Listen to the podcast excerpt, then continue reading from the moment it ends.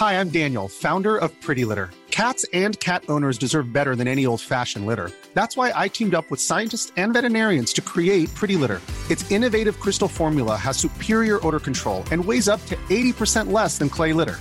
Pretty Litter even monitors health by changing colors to help detect early signs of potential illness. It's the world's smartest kitty litter. Go to prettylitter.com and use code ACAST for 20% off your first order and a free cat toy. Terms and conditions apply. See site for details.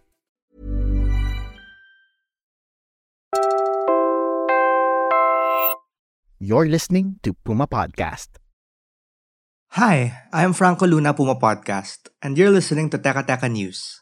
In this episode, ang aking uh, pag-approach pagka dumating sa ekonomiya, sa hanggat maaari ayaw kong pakialaman ang merkado at pabayaan natin, let the market do its work. Ngunit ay pinapakialaman na ang merkado natin.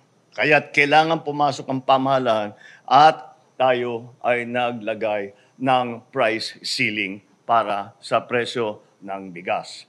Kaya patuloy po ang ating magiging uh, kampanya sa paghuhuli ng mga smuggler, sa paghuhuli sa mga hoarder. Let's talk about the price ceiling on rice that has everyone up in arms.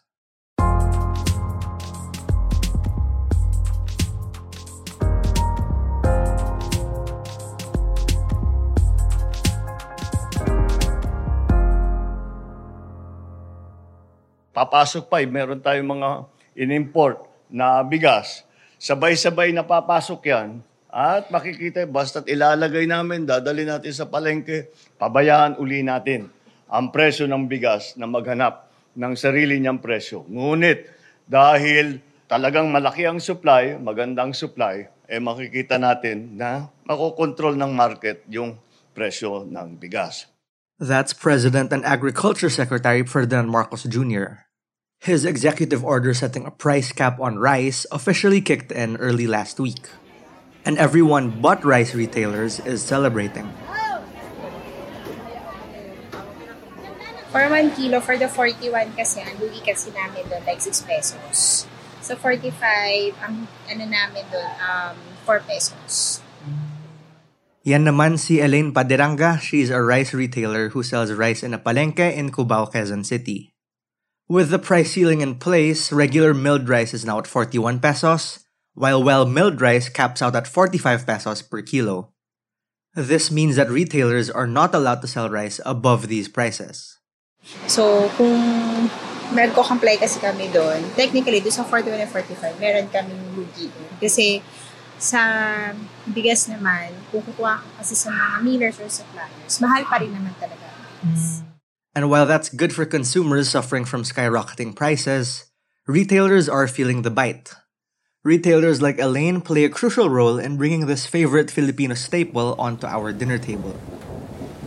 But because of global extreme weather conditions as of late, domestic rice production just hasn't been enough to keep up with the demand, which drives prices up. Malaki din siya na lugi din. And at the same time kasi di ba syempre maghahanap ka ng mas murang bigas para mas konti lang yung lugi mo, di ba? Mm. So ngayon kasi mas madaling nauubos ang murang bigas para para nga doon sa 45 compared sa mga other variety kasi ng bigas. So hindi din namin sure makakakuha din kami ng supply for the couple of days or a couple mm. of weeks. According to the Philippine Rice Industry Stakeholders Movement, an average retailer stands to lose around the ballpark of 49,000 pesos in just one week of the price cap. Sa pag-ikot ko nga sa palengke, may ibang rice traders na naglagay ng karatula sa tabi ng kada 45 pesos na kilong bigas. Huwag bumili nito. Lugi kami rito. Hindi mo rin naman kasi sila mansisi kung uh, dinidiscourage din nila. Parang as an act na lang din na parang pagiging makatao na rin. Mm-hmm. Kasi di ba ang government, sa amin nilalagay yung uh, kailangan kami ang magsakripisyo. Mm-hmm. So, syempre, for the others naman na consumers, parang di bang mm-hmm. ano naman pwedeng iba na lang, at least para sa kami, meron naman kami konting kita. Before the price cap was ordered, expectations were that the price of a kilo of rice would reach 60 pesos by September as we go through the lean months before harvest season. Customs officials even inspected three warehouses in Bulacan in late August, only to find them stocked with suspected smuggled and imported rice. The Trade Department has already appealed to retailers to sacrifice the profit for the time being. The police and the president have also called on consumers to start reporting retailers who aren't following the price cap. Elaine says rice retailers like her are for sure going to operate at a loss for the next few weeks because of this. Kasi kung halimbawa, maubos ko yung 41, 45 ko, na ganun lang yung lugi ko, 6, sabihin 6 pesos, 5 pesos. Ah, baka mamaya yung susunod, wala na ako. Baka mamaya, bis tumaas pa, mag 8 pesos, 10 pesos na. Hindi natin sure, ganun. Kasi ang alam ko kasi sa mga dealers ngayon, may mga uh, may mga kinds kasi ng bigas na naka-hold. Yun. Kasi syempre, nakikiramdam din sila doon sa pricing. While the price cap stays in place, the government is promising 15,000 pesos in ayuda for affected businesses. But Elaine says it's not enough. Siguro kapag halimbawa, isa din niya yung EO39 na yan, baka mamaya hindi lang isang buwan as expected, baka mamaya mabot pa ng mga dalawang buwan, tatlong buwan. So, mas mahirap na yun sa amin. Sabihin mo, hindi nagbago yung 15,000 na yan. Di, yan, masasabi ko hindi talaga siya kaya kung aabutin pa ng more than one. In the absence of aid, Elaine says it's almost like the industry is working together to weather the storm from this, from the farmers all the way up to the retailers. Ngayon, nung nag-start kasi ang price ceiling, mas kumonti ang nakukuha kong bigas sa mga supplier ko kasi sila din nakikiramdam mm. doon sa mangyayari. Kasi, di ba nag-iikot-ikot din yung mga other agencies sa mga warehouse, sa mga bodega. Kasi ayaw din nilang ma-point as holder. It's also worth pointing out that this comes after new data this week showed consumer inflation hitting 5.3% in August. But the question on everyone's mind now is this How much will this actually address the main problem of rice supply? It's just a short-term stopgap measure. Pag uh, tumagal siya, ma-damaging ang effects niya sa mga farmers and eventually in the long run, also with the consumers. That's Renan Dalisay. He was administrator of the National Food Authority during the Aquino administration. He says it's farmers who are hit the most by the price cap. Ang isang dahilan dyan ay mataas din ang bili ng mga traders sa farmers. So usually pag mga 25 pesos ang bili nila dyan, parang ang rule of thumb dyan is times 2 yan, that's 50 pesos. So kung may, may price cap at hindi madidictate ng market yung presyo at 50 pesos because uh, ang cost nung pala is something like half of it, 25. So ibig sabihin, hindi mo nabibili yung mga traders habang may price cap kasi malulugi sila. Now, pag hindi bumili ang traders sa farmers natin, malulugi yung mga farmers, walang bibili ng palay nila. Or talagang willing ang trader bilhin ng palay nila pero babaratin sila ng gusto. Traders who connect the farmers and the retailers are saying the government should have at least given them time to prepare for the rice cap. Finance Secretary Ben Jokno has also since admitted that the government's economic team wasn't consulted before the president implemented the price ceiling. Pero teka teka, bakit bang mahal ng bigas in the first place? We're pausing for a quick break now. When we return, sasagutin natin yan.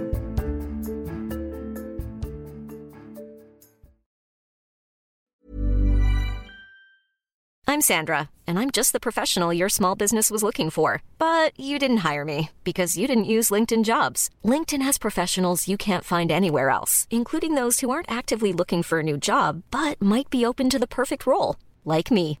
In a given month, over 70% of LinkedIn users don't visit other leading job sites. So if you're not looking on LinkedIn, you'll miss out on great candidates like Sandra. Start hiring professionals like a professional. Post your free job on linkedin.com/people today. There's never been a faster or easier way to start your weight loss journey than with PlushCare. PlushCare accepts most insurance plans and gives you online access to board-certified physicians who can prescribe FDA-approved weight loss medications like Wigovi and Zepbound for those who qualify. Take charge of your health and speak with a board-certified physician about a weight loss plan that's right for you. Get started today at plushcare.com slash weight loss. That's plushcare.com slash weight loss. plushcare.com slash weight loss.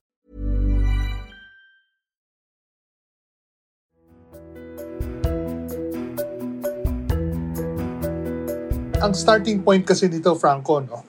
at least during my term, is really to determine kung ano bang sufficiency level ng rice production natin.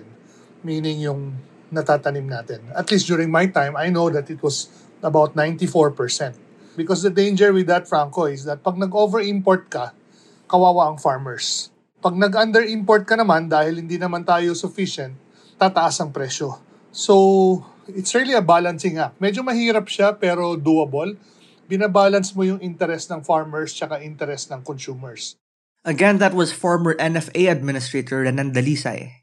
All this happened kasi umabot ng 60 pesos ang isang kilo ng bigas ayon sa pag-monitor ng Department of Agriculture.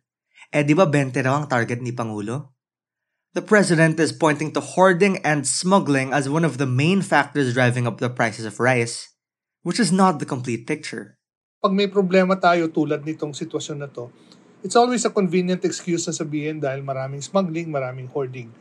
Ang hoarding nangyayari pag lean months, walang supply, bumababa ang supply natin, so tumataas ang presyo. But meron tayong NFA before na involved sa trading na nakakapag-trade uh, ng cheaper rice. Kaya nade-deflate natin yung mataas na presyo. Ayun, dati meron tayong NFA na bumibili ng bigas sa mga Pinoy rice farmers para may buffer stock tayo. At pag may buffer stock, di masyado o bigla-biglang tumataas ang presyo ng bigas. Yung uh, profiteering naman and price manipulation, nangyayari dyan pag hindi talaga in control ang government. Renan hits the nail on its head. Mataas ang presyo ng bigas principally because walang kontrol ang pamahalaan. For now, there's a lot riding on whether or not our supply problems can be fixed in the short term by the time harvest season rolls around, and that's this September. Nakasalalay din ang presyo sa kung kailan dadating ang rice imports natin from abroad.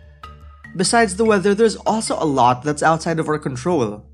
For instance, countries like India, Thailand, and Vietnam where we import a lot of our rice from, have all put in place restrictions on rice exports, which only drives the price up. Here's rice trader Elaine Paderanga again. Combination kasi yan, um, imported and local na problem. Nagsabay lang sila kaya ganyan, nagkaroon tayo ng problem sa supply. Mm. Tapos syempre, maku, ma, makukuntian din tayo. At the same time, alam ko, Thailand, may problem sila sa water. Mm. So, hindi rin sila masyado makakapag-supply din sa atin. Other parts like Myanmar, Pakistan, they have their own problems din. So, ang nangyari, ang nag nag-shoulder local, eh yung local kasi hindi naman ganun kadami ang supply na natin. We also can't talk about this without mentioning the resignation of now former Undersecretary Shelo Magno whose sudden departure from the Department of Finance came after she spoke out against the recently set price caps. In a statement confirming her termination, Executive Secretary Lucas Bersamin said Magno was let go because she didn't support the administration's policies.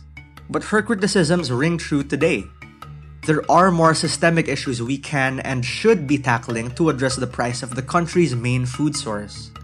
Importation aside, farmers also have to grapple with a host of other long-standing issues smuggling, climate change, and the high cost of raw materials.